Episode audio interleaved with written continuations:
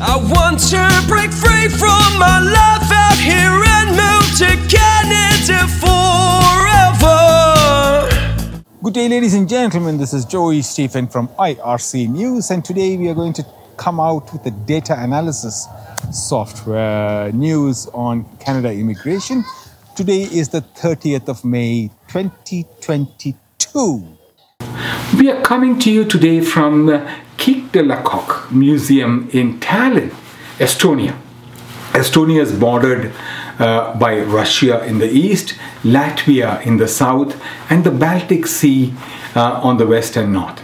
Uh, this video is a little different from other analysis videos where we used to talk about visa applications, the numbers, the success rate, the rejection rate, etc. This video discusses the actual entry into Canada through the Canadian point of entries for first time Canadian residents. They could be temporary or permanent during the global pandemic year of 2020 and 2021.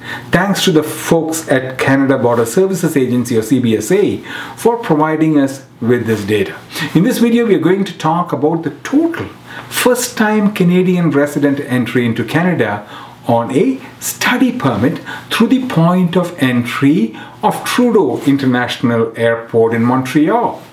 In 2020, during the peak pandemic restriction year, the point of entry of Trudeau International Mont- uh, Airport in Montreal received 14,227 new study permit residents. And in 2021, another pandemic year, this point of entry received 53,328 new Canadian study permit residents. We will also discuss the arrival rates of the top 10 point of entries who received the highest number of first time study permit entries in separate videos. We have seen an appreciative jump in intakes last year, that is in 2021, from when you compare the figures in 2020 because of the need of foreign nationals to supplement the labor force.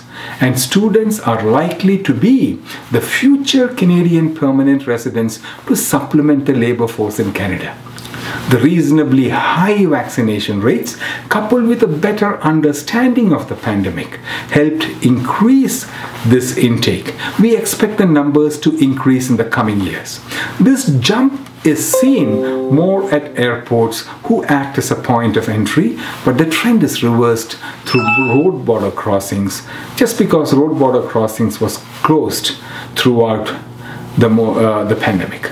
Please subscribe to this channel for more Canadian immigration information. And if you want to become a Canadian permanent resident, please watch the YouTube videos, free YouTube videos, uh, and the links of which is posted on our website, polinsys.com slash p. From all of us here at IRC News and the Polinsys team, we thank you for watching. Have a wonderful day.